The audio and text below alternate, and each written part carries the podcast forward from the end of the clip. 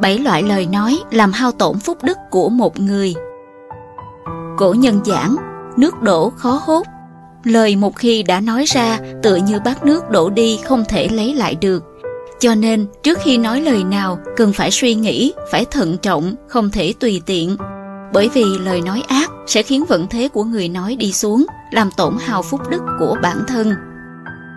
Tôn Tử từng nói, tặng người lời nói, quý như châu báu, hại người bằng lời hơn cả kiếm giáo. Miệng người lợi hại tựa như đao kiếm sắc bén, dùng lời nói vừa có thể tu hành, vừa có thể tạo phúc, nhưng cũng có thể làm việc tổn đức, thậm chí hại chết người. Trong cuộc sống có bảy loại lời không nên nói ra.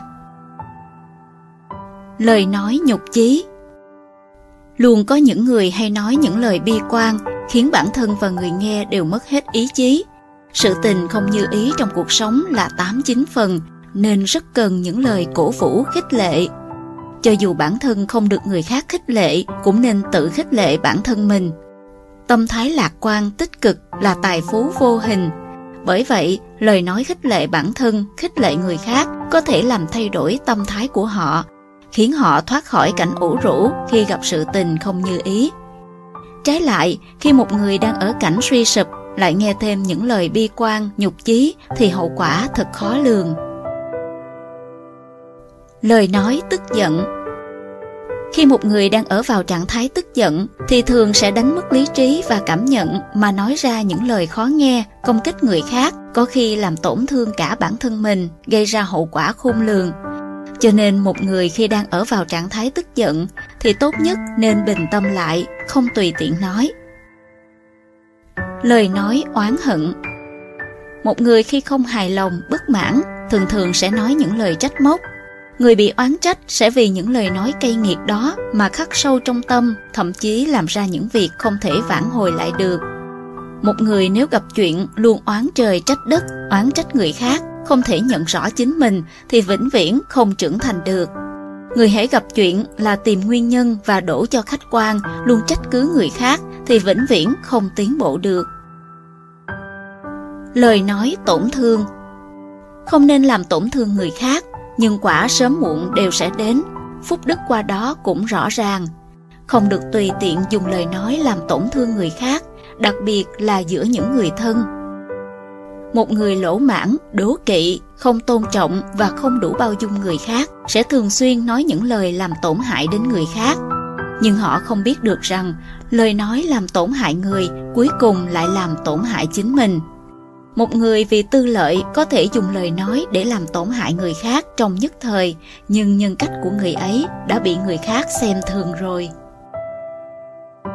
Lời nói khoe khoang làm người phải có ý chí, phải làm thành những chuyện to lớn. Nhưng to lớn ấy là do người khác đánh giá, không phải do tự mình xưng. Tự mình vẫn là nên khiêm tốn thì tốt hơn. Trong cuộc sống có một số người hay thích nói lời khoe khoang, khoa trương về bản thân, khiến người khác không thể tiếp nhận được. Từ đó người nghe sẽ có cái nhìn không tốt, cho rằng đó là người không đáng tin. Người không đáng tin sẽ khiến người khác chỉ tiếp xúc xã giao mà không nguyện ý hợp tác cho nên lời nói khoa trương bản thân là không có lợi ích thực tế, ngược lại còn làm tổn hại chính bản thân mình. Lời nói giả dối Phật giáo giảng không được vọng ngữ. Vọng ngữ chính là thấy mà nói là không thấy, không thấy lại nói là thấy. Điều đúng thì nói là sai, điều sai thì nói là đúng. Một người khi đã khiến nói dối trở thành thói quen thì hậu quả phải nhận là rất nghiêm trọng Lời nói dối là lời nói hào phúc tổn đức, mang lại ác quả. Lời nói đàm tiếu con người sống trong thế gian, ai cũng có những điều riêng tư bí mật, chuyện gia đình, chuyện sự nghiệp, tình cảm. Những chuyện riêng tư như vậy, thông thường người ta đều hy vọng không bị người khác biết.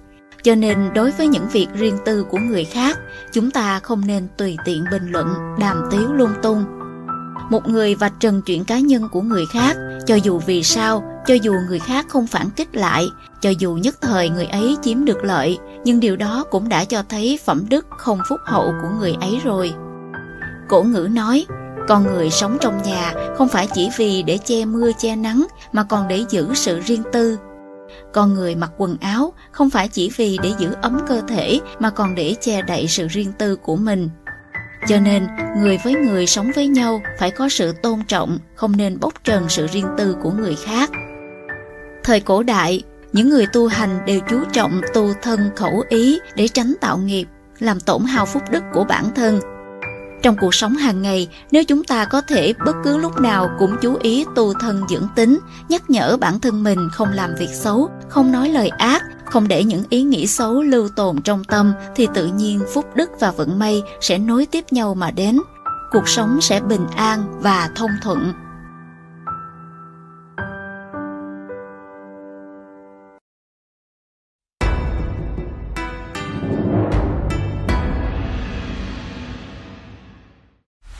Theo dõi những nội dung vô cùng hữu ích và thú vị trên YouTube qua hệ thống kênh của Passion Studio.